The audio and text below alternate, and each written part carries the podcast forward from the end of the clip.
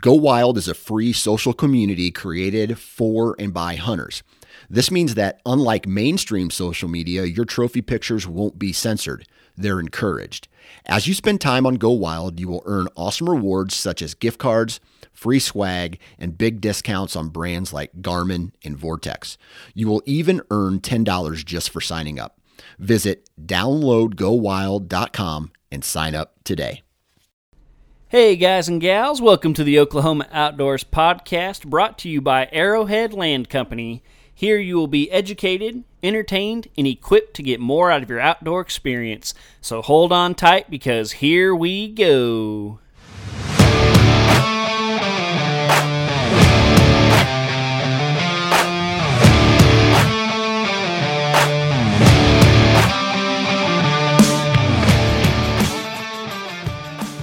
Howdy folks, and welcome to another exciting episode of the Oklahoma Outdoors Podcast.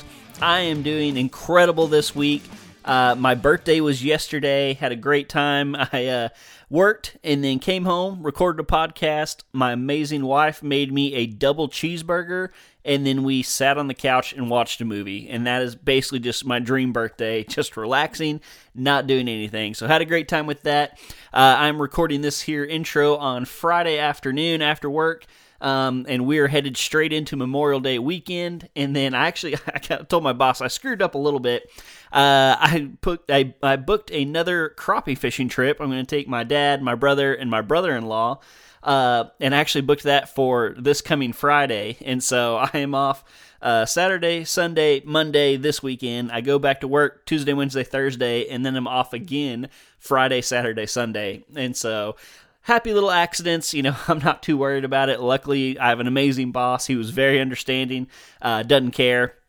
And so I basically get two long weekends back to back. So very excited about it. I don't know what we're doing this weekend. I do know what we're going. My brother and his wife are coming down, and we are going to see the new Top Gun movie. And so very excited about that. We're going to go do that for my birthday. And then I don't know what we're doing. I would love to go to the lake, but I know everybody loves going to the lake Memorial Day weekend. And so I don't know if it's worth it or not. So might do that. And then next weekend, like I said, we're going to go fishing again on Friday. And then right into that weekend, I'm doing some more deer season prep. So got to finish up a few things that I didn't get done a few weeks ago. I need to anchor my stands. I need to build ladders into my stands that I set up. I need to move a few tree stands around. I think I'm going to spray some plots. I'm going to do some really late spring, really summer food plots by now. Something that I've heard of quite a bit. I've never tried it myself. I've never really done that many spring plots to begin with. But one thing that I want to try this year is I'm going to plant some soybeans kind of later. It's going to be probably June 11th or so before I actually plant them. And basically just the hopes of that is that they're going to mature a little later and be better going into the fall hunting season. So, I need to check on the seed prices and availability before I go, spraying all my pots. But I think I'm going to try that in at least one, my big plot. But yeah, that's about it. So that's what I got planned for the next couple weeks. We got a great episode today, one that I've been excited about for a few weeks. I recorded an episode with Les Stanstifer, and he's the crappie guide that my wife and I went with two or three weeks ago now. And so my plan was, we did that trip. We had this other trip booked, and so I wanted to do this episode kind of in between so we could talk about, what we did that time, what we're going to do differently this time. And so, it was a great episode. But how I kind of want to start it off is I want to just kind of tell you guys kind of the story of the day of, when my wife and I went fishing. And so I'm going to do that here in a little bit, and then we'll get straight into the interview after that. So that way y'all have a little bit more of an idea of what we're referring to. So that's the plan for this episode. Hope you guys are ready for it. We're going to, just dive right in. I'll tell the story a little bit, and then we'll get into the interview. And that is this week's podcast. So hope you guys are ready for it. I'm going to jump into the story right after this.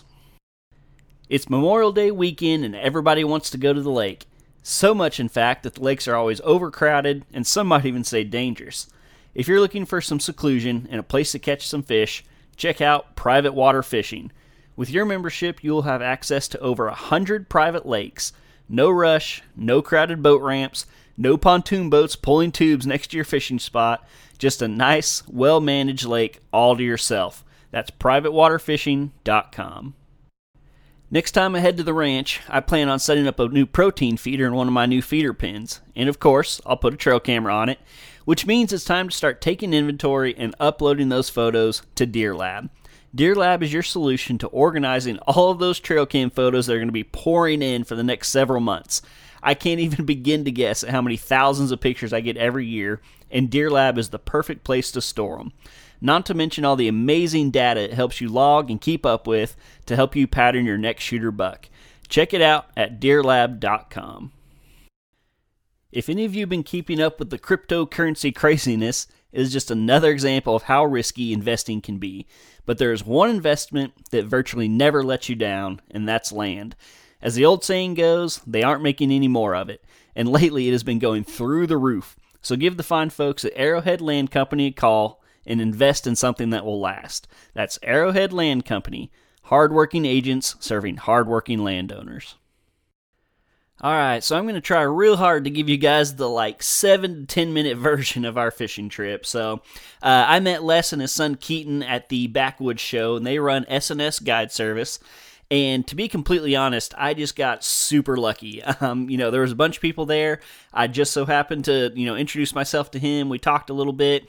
I asked him if he would be willing to come to Broken Bow, which is not his home lake. My wife and I already had a trip planned there, and he agreed to it. So, but I also say I get lucky. I mean, one, Les absolutely knows what he's doing. Him and his son are tournament fishermen. They do really, really well, but he's also just a great person. And my wife and I had a fantastic time with him. He loved my wife. She's very bubbly, great personality and stuff. So they hit it off. That was really good. But yeah, I can't brag about Les enough. And yeah, I would absolutely tell anyone to book a trip with him at SNS Guide Service. So, but anyway, like I said, my wife and I were at Broken Bow for the weekend. Les came down. We met him at the boat ramp about 8 a.m. and we took off, and we got very lucky with the weather. It was fairly cool. It was that cold front was coming in, but the weather held for us. It wasn't cloudy or rainy or anything like that. We got in his boat, and I've never been on a true bass boat, I guess, or just fishing boat. Those things fly. We were going, I think on the way out there, we were doing about 45. And I didn't have a real seat. My wife was in the real seat, and then Les obviously driving. And so I was having to use my abs to keep myself up. And man, it was a workout. But anyway, so we flew back up north towards the. I don't want to give too much information away, but we went north. Obviously, that's basically the only place you can go at Broken Bow. And so we get to our first spot. Les starts setting up the boat. Again, I've never used LiveScope. I know what it is. I've seen it on YouTube videos and stuff like that, but never fished with it. So he gets the LiveScope cranking, and he has two chairs up front, and his boat is awesome. It is rigged out for crappie fishing. He has two small trolling motors on the back that he uses as brakes. And then obviously the main one on the front that he drives with. And so he kind of walked us through the process. And basically we fish one at a time. So my wife let me go first. So I get up there. He hands me a 12-foot long rod, quick spinning rod, and we start looking. And so basically what happens is he, uses the trolling motor to kind of get us going, and then he just starts scanning. He's scanning left to right with the live scope. And it is amazing how just how in tune he is with the technology. I mean, he's like, all right, there's a black crappie, and I'm like, how do you know it's a black crappie? Just looks like a blob, but he's just done it so much. He can kind of tell by, he can tell different species by the shapes. With the crappie, I think he was kind of using whether it was alone or in a group and stuff to kind of sort out what species it is. But anyway, so we spot one. We go to it, and he's telling me to get ready and stuff. He says, drop. I drop. And, I'm watching it on the screen, and picture perfect. I lower the rod tip down. The crappie, you literally, see this fish kind of tilt up, and then just wham, and he attacked it. Nice hook set and everything, reel it in. I mean, just picture perfect. Little did I know that it was going to get way, way tougher. I think Les was a little disappointed with the fishing. My wife and I had a great time. I think we caught a total of 34 fish. And so I would not consider that a slow day in any way, shape, or form. But yeah, it did get a little tougher. We were finding the fish. That was not the problem. Getting them to bite was a little bit of the problem. But it was so cool to watch Les just kind of dissect the water, dissect the situation. He was switching lures, just switching from, different colors and everything. And I will say, that LiveScope, it kept it so interesting because it wasn't like you were wondering if the fish was there, and that's why you weren't catching them. You saw the fish, you knew they were there. And a bunch of them, it's not like they were ignoring it, a bunch of them would come up and then just kind of turn away at the last second. Several of them would follow it, as the crappie came up, if it didn't bite it, Les told us to kind of just, slowly lift the rod tip, and you'd watch that fish. It looked like it was tied to the end of it. It just raise up with your bait. It was incredible, but we had a fantastic time. We caught 4 or 5 at the first spot. I caught 2 or 3, switched with McKenzie. She caught a couple. Super simple for her. She hasn't done a ton of fishing, but Les was super patient. Absolutely fantastic with her. So then we pulled up, moved to a second spot. I think we caught another fish pretty quickly there, but just weren't really getting into them. And I think I might have mentioned this after the trip, but I always thought that Broken Bow was actually kind of a crappie destination. I thought it was kind of a big deal. A lot of people went there. According to Les, that is not the case. It is more of a fact that it's a vacation spot, and people want to go fishing while they're there on vacation, which is exactly what we did. But it is very tough fishing. Now, again, there are a ton of crappie up there. We caught some. We caught some bigger, probably 1.5 pound type crappie. We didn't get any, 2 or 3 pounders, but some decent sized crappie. But what makes it so tough is the clear water. And if you are a crappie fisherman out there, you're probably saying, duh, of course. But I did not know that. And so, basically after that second spot wasn't really working out, we caught a few more fish, but they weren't turned on. Les was basically all right, it's time to find some dirtier water. So we picked up, moved around, came to another spot, and that is where we really started catching them. Les was kind of more in his environment. We were, fishing a lot of deadfalls, old timber type areas. We found, I don't know, probably 3 different logs, trees that had fallen over that had, at least 30 fish a piece. They were just stacked. And, we'd go to one, we'd have several fish kind of come check out the bait, not really, attack it. And then, we might catch one, and then that was about it. So we'd move on to the next one. Same thing. And so, we're catching some more fish, but still, I wouldn't say it was just on, it definitely wasn't every cast or anything like that.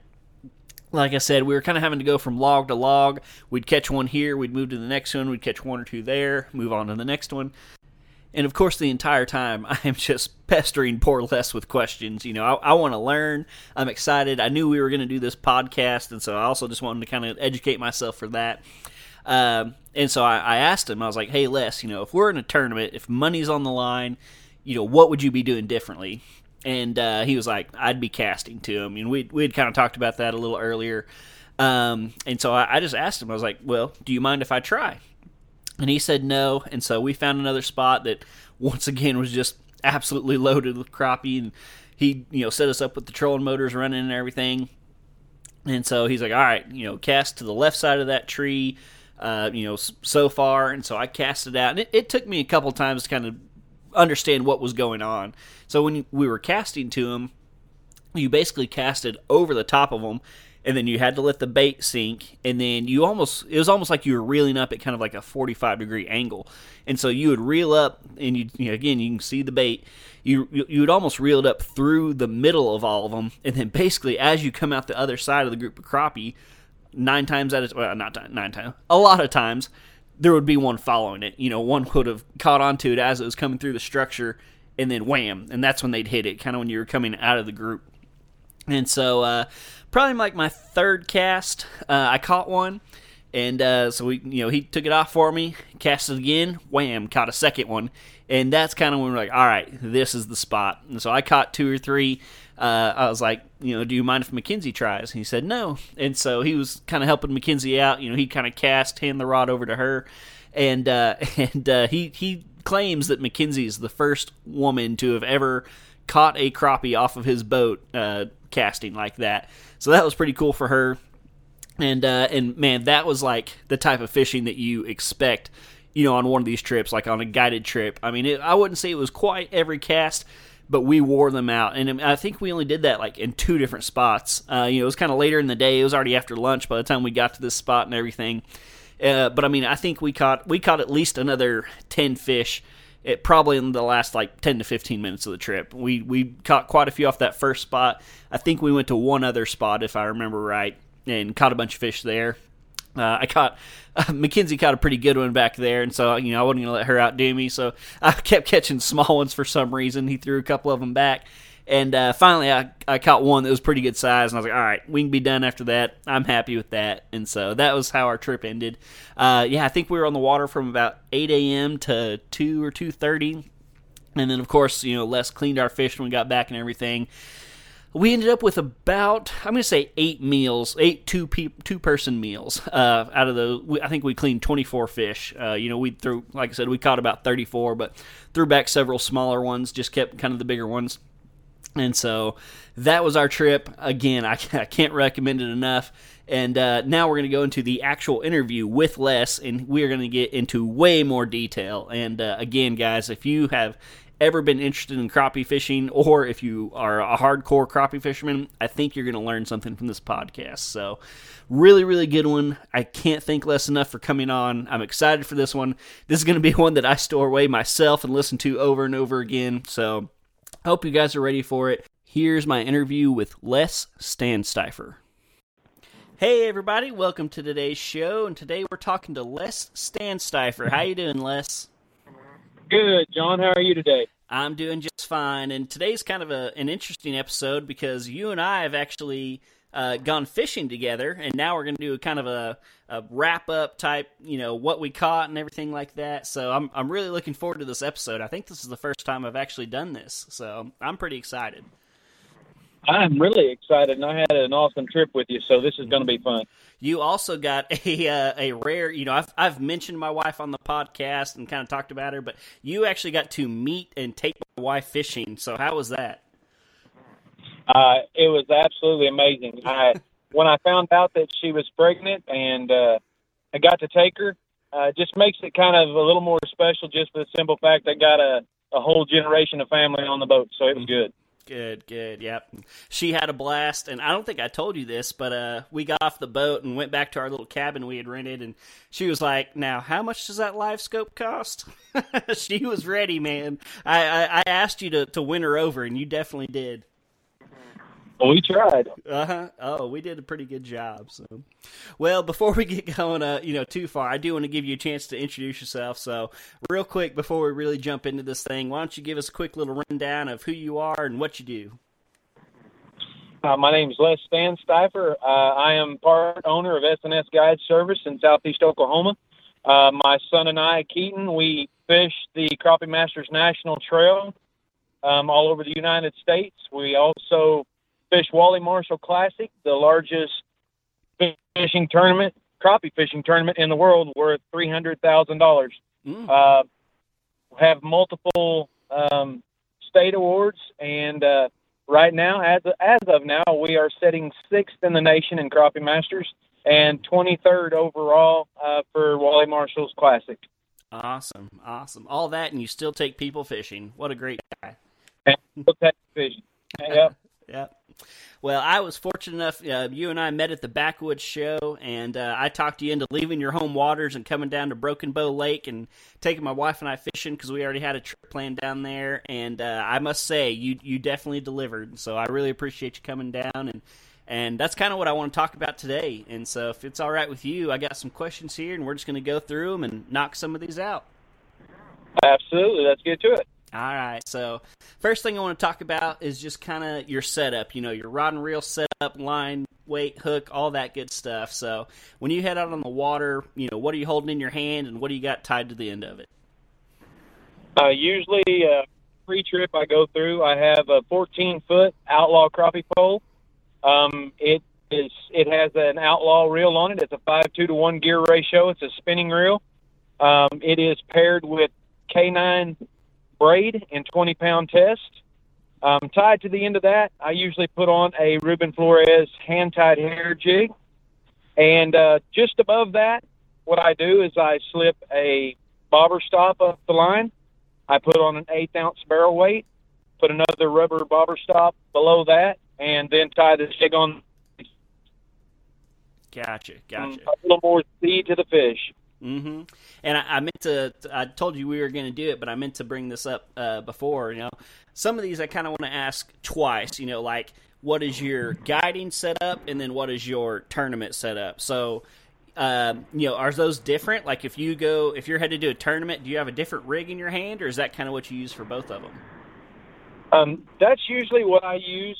What I'm trying to do is teach people on both aspects of tournament fishing and also on just the guiding, the fun fishing portion of it. So I do set them up the same. The only thing different that I do in tournament day is I will have a couple different rods set up, usually one with just a minnow rig, and then I'll have one with a small profile plastic, something like that. That's just in case the fish decides to be a little finicky, I can switch up on him pretty quick. Mm-hmm. Gotcha.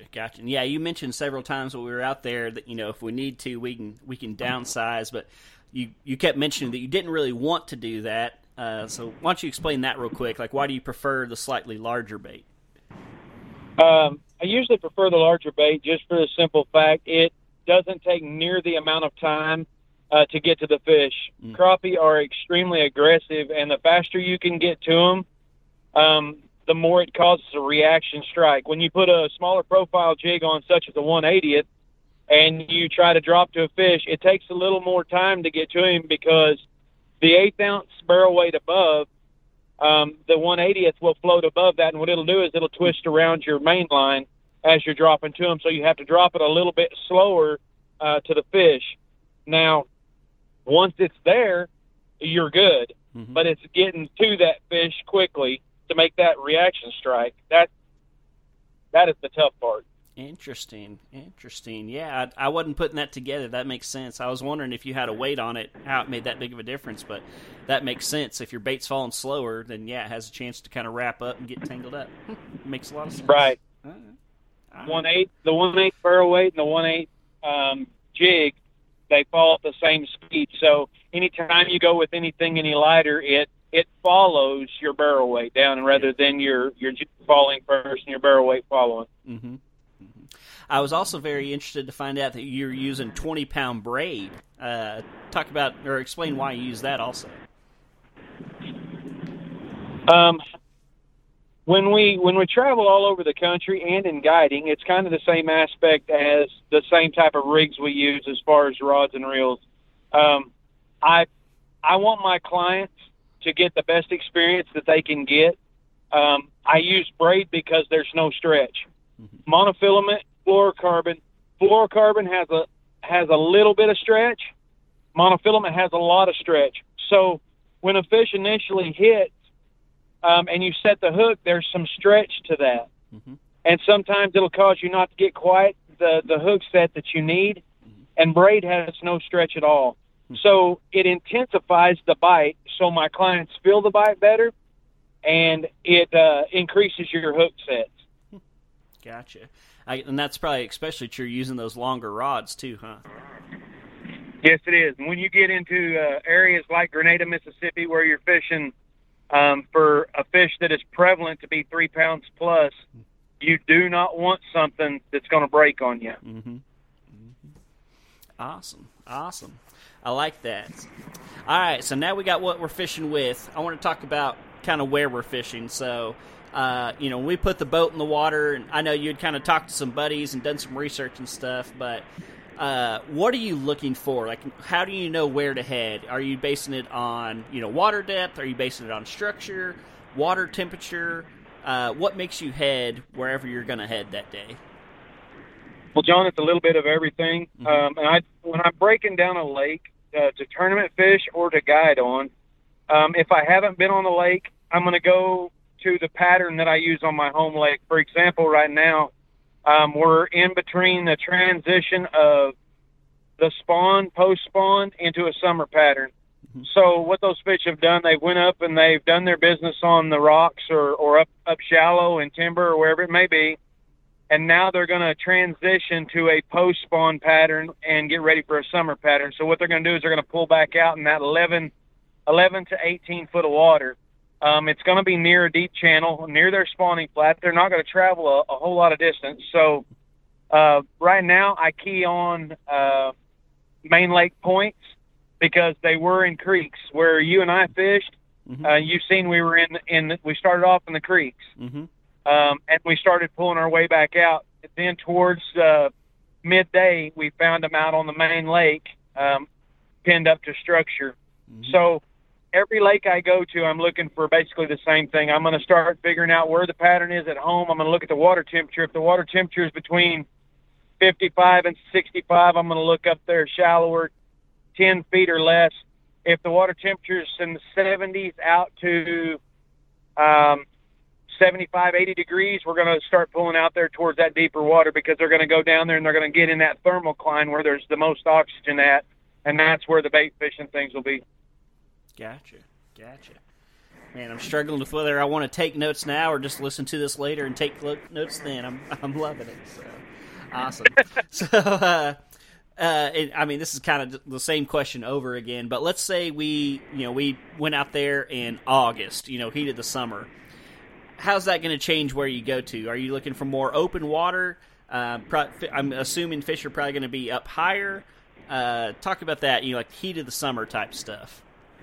Heat of the summer, you'll run into a thermocline. Mm-hmm. A thermocline is two separate temperatures in your water. So on LiveScope and even on your traditional sonar, you can see the thermocline. And what those fish do is they get just below that thermocline. That's, like I stated a minute ago, that's where there's the most oxygen.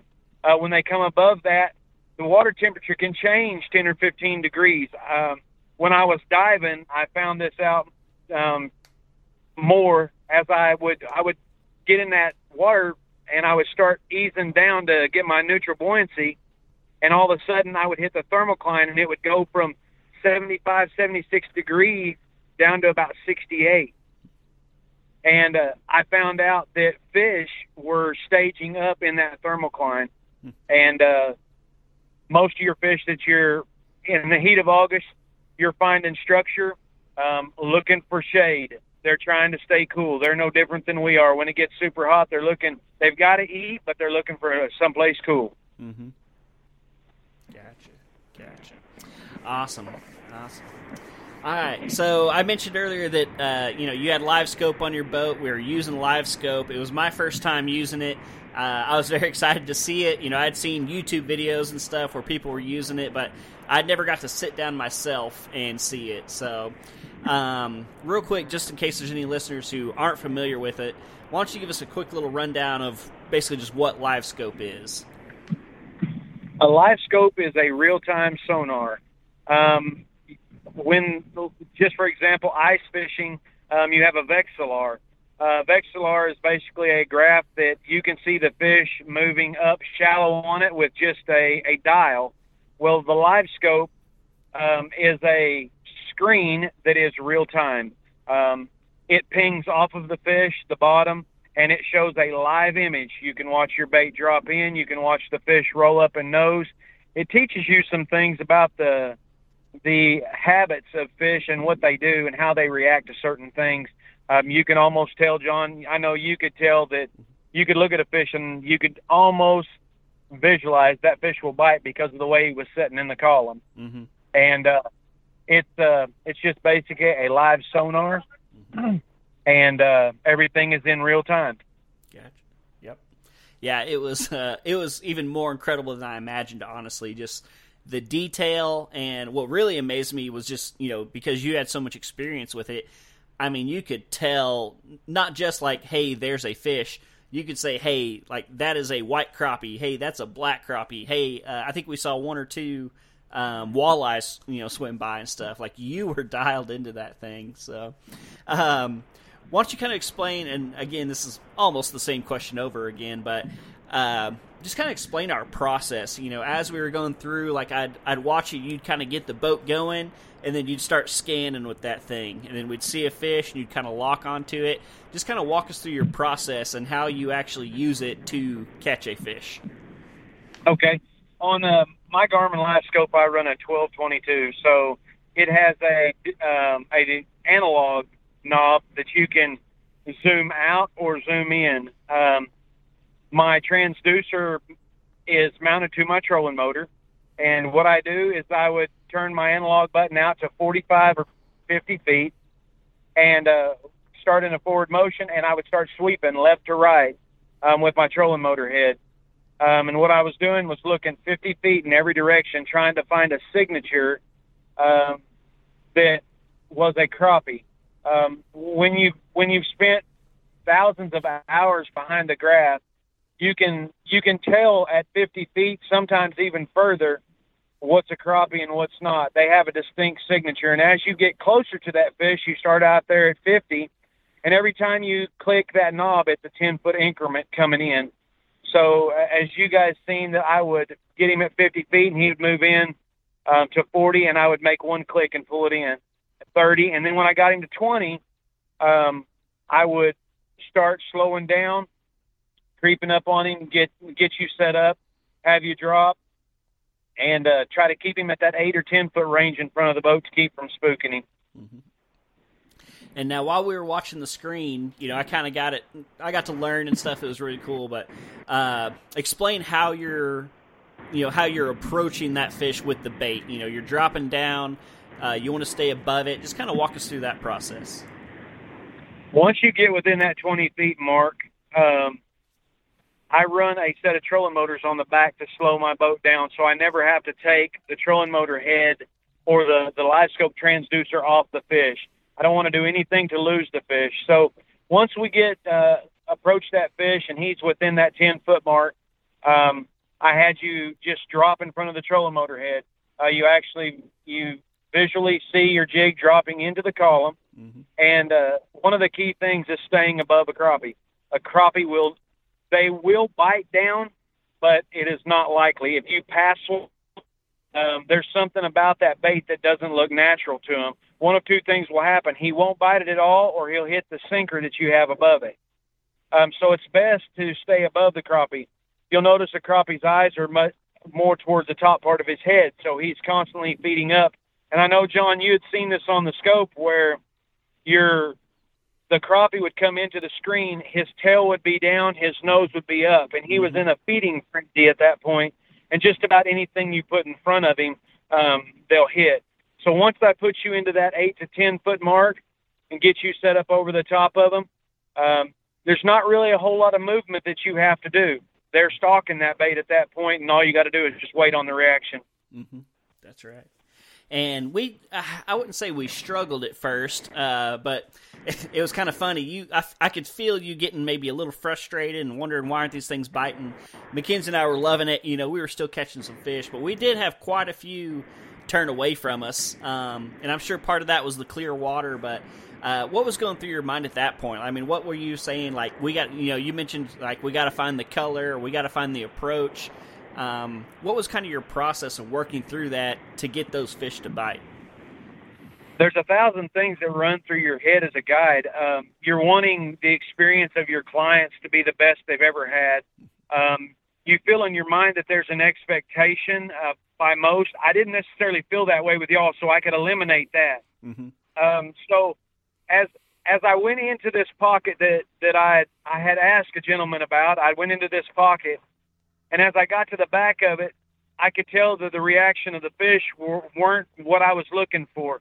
You can tell how they would approach a bait, that they were being finicky, and I felt like that was probably because of the clear water. And the last thing I wanted to do is is have my clients casting the fish. Mm-hmm. So in my head, I'm going, okay, I've got to figure out a way to get these guys on fish without using a casting approach if I can keep from it. So then I know you heard me say this. I said, I've got to figure out a color. Is it a color pattern? Is it a presentation? Is the water too clear? Is it the temperature? As we got further back in the pocket, that water turned into 80 degrees nearly. Mm-hmm. And I know you heard me say we have got to get out of this and find some dirtier water, because dirtier water is going to stay cooler longer and the fish will stage up better. So when we pulled away from what someone had told me that they were fishing history and I started doing my own thing, I went to the pattern I had back home, which is let's find dirtier water, let's look on structure, and let's get in 11 to 18 foot of water. And as soon as we done that, the entire bite changed. We caught a few fish there pretty quick, and then it switched again. And crappie are like, they're kind of like a light switch. They can be turned on for a minute, then they can flip right back off. They have a power hour of this fishing that they'll be really aggressive, and then they start getting finicky.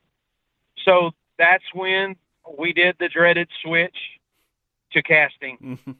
But you know what? It was awesome, because McKenzie, she done excellent, you done excellent, and it worked out good where everybody caught fish casting to them, which it was a teaching point for me. It taught me that I can show my clients how to cast to the fish on LiveScope, because there's only a 20-degree cone, and it gives you a little more confidence.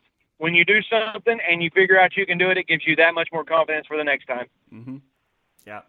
And I remember asking you, I was going to kind of bring this up anyway. You know, I remember asking you at one point when we were still doing the dropping, you know, if you were in a tournament setting, like let's say McKenzie and I weren't here, it was you and your son and y'all had money on the line, would you be casting this fish? And you said, absolutely. And so talk about what kind of led you to that. I mean, we covered it a little bit, but again, let's pretend we weren't there. As you and your son, you know, you had fish approaching the bait and turning away. At what point do you say, okay, we got to make the switch?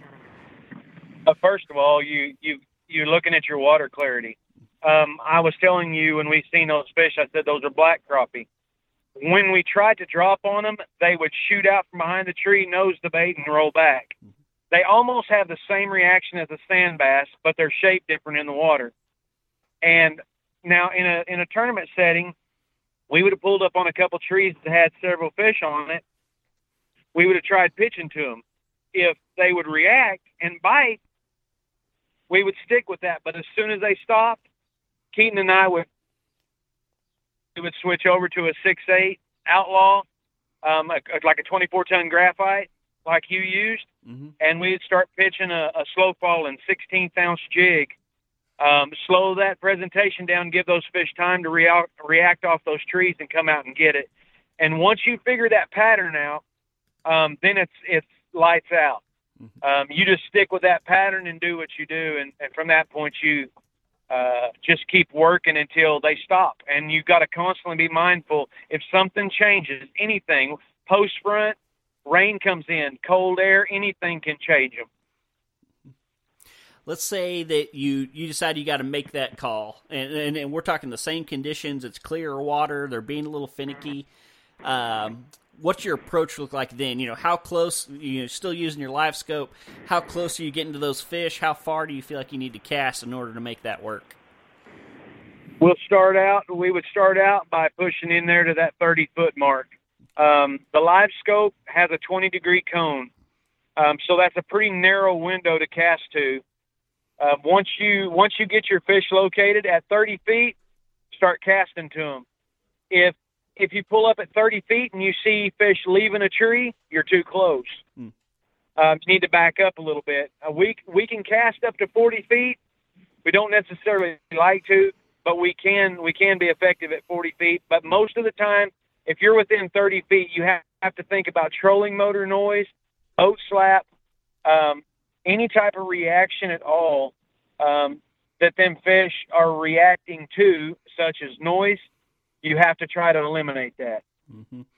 Yeah, and if that means getting off the tree at 40 feet, that's what you do. Yeah, you mentioned noise. You mentioned shadows. I mean, so, you were definitely, you would position the boat in such a way that everything was perfect, basically. You know, we'd roll up to some logs, you'd see the fish, and before you say cast, you'd swing out to the side and, you know, maybe come at them from a different angle.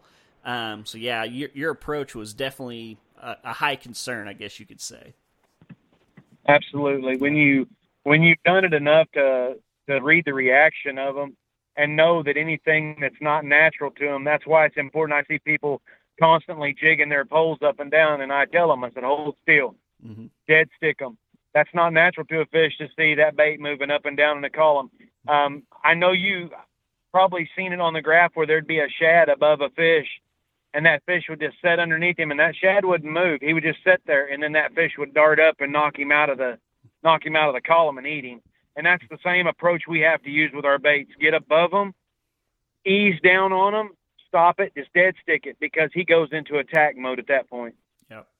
I also love that you quickly figured out that I was much more of a deer hunter than a fisherman, and you started relating everything to deer hunting, so I really appreciate that.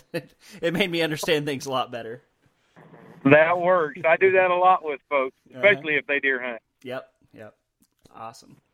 So I want to talk about LiveScope a little more. And my first question is, you know, obviously you were fishing, you know, before LiveScope, crappie fishing and catching crappie and being successful. And obviously, you know, LiveScope completely changed the game. You get to watch the fish. And my first question is just, you know, what has it taught you about crappie in general? Like, how has it kind of changed your thinking about how a crappie lives, how they react, how you catch them? Just what have you learned from the system? Just from having LiveScope the last 3 years, I would put two rods in my hand, drop my jigs to the bottom, pick up. And as I would push forward, I would just give the tips of the rod slow twitches. The same type of patterning that I used for LiveScope, I used when I wasn't. I started thinking about, are they going to be up shallow in the spawn? Are they going to be pre-spawn, post-spawn, summer pattern? Whatever the water temperature and the circumstances was, I could locate the fish, but then getting them to react would be completely different. With LiveScope, it's taught me those fish were where I thought they were to begin with, but it keeps me from fishing dead water. Where I would fish 2 or 3 hours in an area 200 or 300 yards long and waste time trying to find fish, or I'd find a structure and try to catch fish off of it, and there wouldn't be anything there. LiveScope has taught me, okay, they're not here within 30 or 45 minutes. We need to pick up and move out. They're not going to be far. Like I told you, they're kind of like big deer. The bachelor bucks run in a group, like small fish. They run in groups. But that big buck always hangs off just a little ways, kind of watching what's going on in the background. And big fish are the exact same way.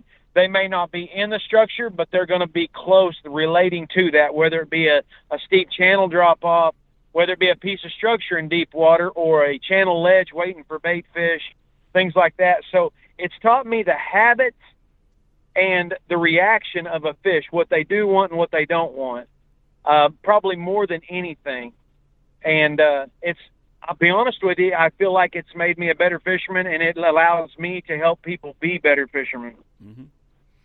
It definitely taught me a lot. You know, I've been trying to kind of get into crappie fishing for the last probably year and a half, and I've watched YouTube videos and gone out and tried it myself, and I can tell you I learned more in that 6 hours or whatever it was with you than I did in the previous year and a half. It was just amazing, and so I can only imagine for a guy like you who already had a pretty big, you know, base knowledge to begin with, I can only imagine what it taught you, so...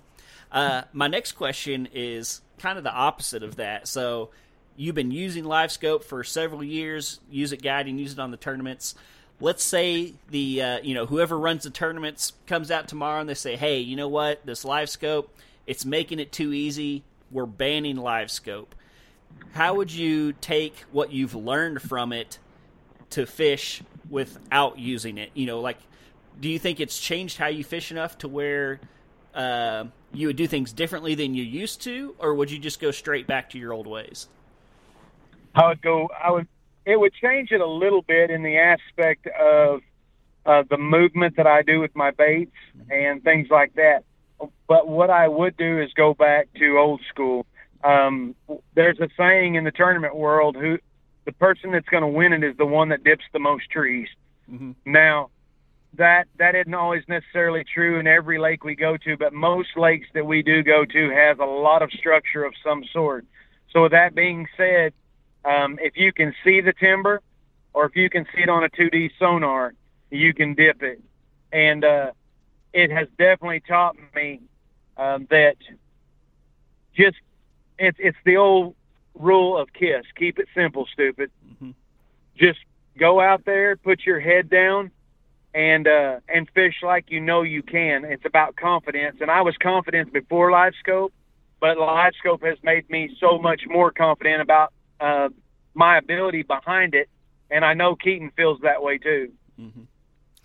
Yeah, and one thing, I think I mentioned it to you pretty quick after we started, was, if you're just looking, visually across the lake, you see, a tree here, a tree there, a tree there. But there is so much structure between those trees, under the water, that you can't see with your eyes, that we were still catching fish on and seeing fish on and catching fish on. And so electronics in general, I think, are huge. Even if you don't have LiveScope, use your regular fish finder, locate that structure, and just because you can't see it doesn't mean that it's not there. Absolutely. Awesome. So we went, I think it was May 13th, I think, when we went, mid-May. So kind of that late spring, early summertime. And we have another trip booked with you. We're going to keep the lake a secret for this podcast because we haven't gone yet. But me and my dad and brother and brother-in-law are going to go with you and your son again here in, I think, 2 weeks, not this Friday or next, actually 1 week. So it's going to be that early June. So we're kind of leaving springtime behind, coming into summer. What are we going to do different on this upcoming trip that we did the last trip? The upcoming trip is going to be the water temperature. That lake is extremely dirty. Mm-hmm. What's going to change a little bit is those fish are going to be extremely aggressive. You're looking at white crappie and not black crappie. White crappie, that time of year, you're looking at probably 76-degree water, 75. And we're going to start hitting a lot of timber. They're going to be post up on the shaded side, ambushing bait fish, things like that. But with the muddy water, you'll absolutely have to stick it on their head. Mm. Now, that's where the dipping trees would come in. So what we'll do is we'll break down off of main lake points. We're going to find timber near channels, and we're going to start searching it that way. And we'll start out in the channel, and if they're not in the channel on timber, we'll start pulling up into those little post or pre-spawning flats, and see if they're on the timber there, and we'll just work our way around from there. Gotcha. What about depth? If I remember right, I think last time we were catching them, most of them in like 12 to 14 feet, like the fish itself. Right. Are they going to be shallower or deeper? What do you think about that? It's not a super deep lake to begin with, so you're probably going to be looking at that 12 to 20. Gotcha. And that's just a rule of thumb, because of the column where the water's got more oxygen in it. Once you find that area, just about any area you go to with that same water temperature and depth, you'll find fish. Gotcha. Very cool. Well, I'm definitely looking forward to it. Can't wait. One other question, I asked you a version of this question while we were out there on the water. It was towards the end. And we found a huge kind of lay-down tree that was in there, and it was just loaded with fish. I mean, just all over the place. And I think I asked you at the time, if we came back in 2 months, would there still be fish on this tree? And you kind of said, yeah, but maybe at a different depth. But my question this time is, let's say you take that same tree and all conditions, considered equal, pressures, let's say no human pressure or anything like that. Could you go to that same tree in February or May or August or November and find fish on that tree, or are they going to kind of move around? They'll move a little bit. You may find some fish. What that's going to really depend on, John, is going to be where the depth of that tree begins, if that tree's out of the water at the top, and if that tree runs all the way to the bottom. So you got from 0 to 30 feet. There's a tree that's from 0 above water all the way to 30 feet at an angle, like that one was in particular. And what that does is that gives that fish a staging area without moving a whole lot. He can come up shallow when it's cold and eat, or he can shift down into that deeper water to cool off. So if it's near a channel and a spawning flat, there's a good possibility they could just move up towards a spawning flat, or they could move out towards that channel. But there will be a good possibility that there will be fish on it, just maybe not as many as you and I have seen. Mm-hmm. Gotcha. All right, this is maybe my last question. Who knows? But just kind of in general, break it down as much as you want to, but I'm kind of thinking, winter, spring, summer, fall, What depth do you tend to find crappie in? I know that's kind of a general question, and there's always more to it, but as a whole, do you kind of have a depth you're looking for in those different times of year? Most of the time we do. Keaton and I will start looking, say, let's talk about December to start off, because I know that's not the first of the year, but that's a cold month. So in December, we start looking into that 18 to water temperature doesn't affect them as much. They get real lethargic.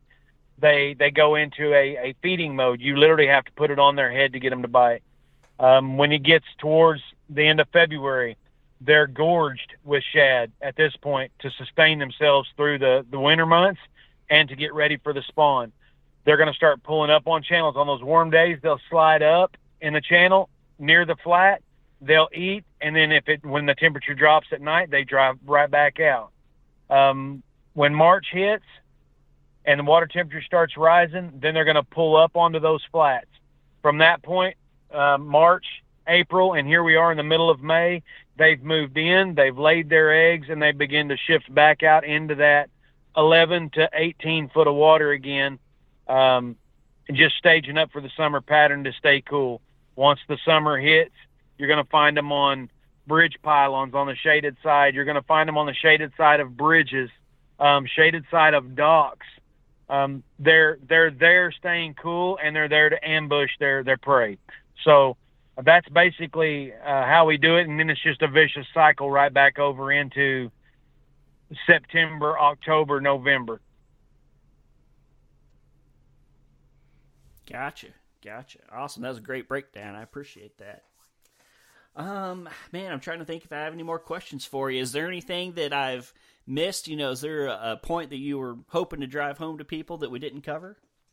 Not really, to be completely honest with you. You've hit just about anything that I could think of that I'd been interviewed about before. So that's actually pretty good. Good. Awesome. Well, I definitely want to give you a chance to shout out your business and your social media and everything. So why don't you just kind of run down the list? If people are looking for you, where can they find you? Well, you can find me on Facebook at SNS Guide Service. Like I said, my name is Les Stanstifer. I am a part owner with my son Keaton, SNS Guide Service. You can find me on TikTok at Team Stanstifer. We do a lot of live fishing there as well. Like I said, Facebook, SNS Guide Service, Instagram. You can just look up my name, Les Stanstifer. You can. I don't have anything on a website as of yet, but those three, Instagram, Facebook, and TikTok, has been our main three platforms for our guide service. Awesome. And your main lake that you guide is Eufaula, correct? Yes, sir. Guide on Eufaula Lake, surrounding lakes in Oklahoma, but Eufaula is my home lake. That is rated one of the top 10 lakes in the nation for crappie. Mm-hmm. Awesome. Well, sometime I'm going to have to get up there and fish with you. Another thing McKenzie said is that she now wants to go fishing on all of our vacations. And so thank you, Les. That's a huge thank you to you, because you started that. And so I get to do more fishing now. So, but yeah. Oh, I'm sorry. Go ahead. No, that is awesome. I enjoyed the time that I had with y'all, and I hope we can do it again. Oh, yeah, definitely, definitely. Well, I'm looking forward to our next trip, and Les, I can't thank you enough for coming on. This has been extremely educational, so thank you very much, and I can't wait till we meet again. Thank you, John. I appreciate you. Yes, sir. And there we have it, folks. I hope you guys enjoyed that as much as I did. Like I said during the thing, I was really struggling with whether or not I could keep up and type notes while I was listening, or if I just need to go back and listen to it afterwards. So did a little bit of both. Yeah, I absolutely love that one. I've talked about it on here a lot. Crappie fishing is something that I've really been wanting to get into.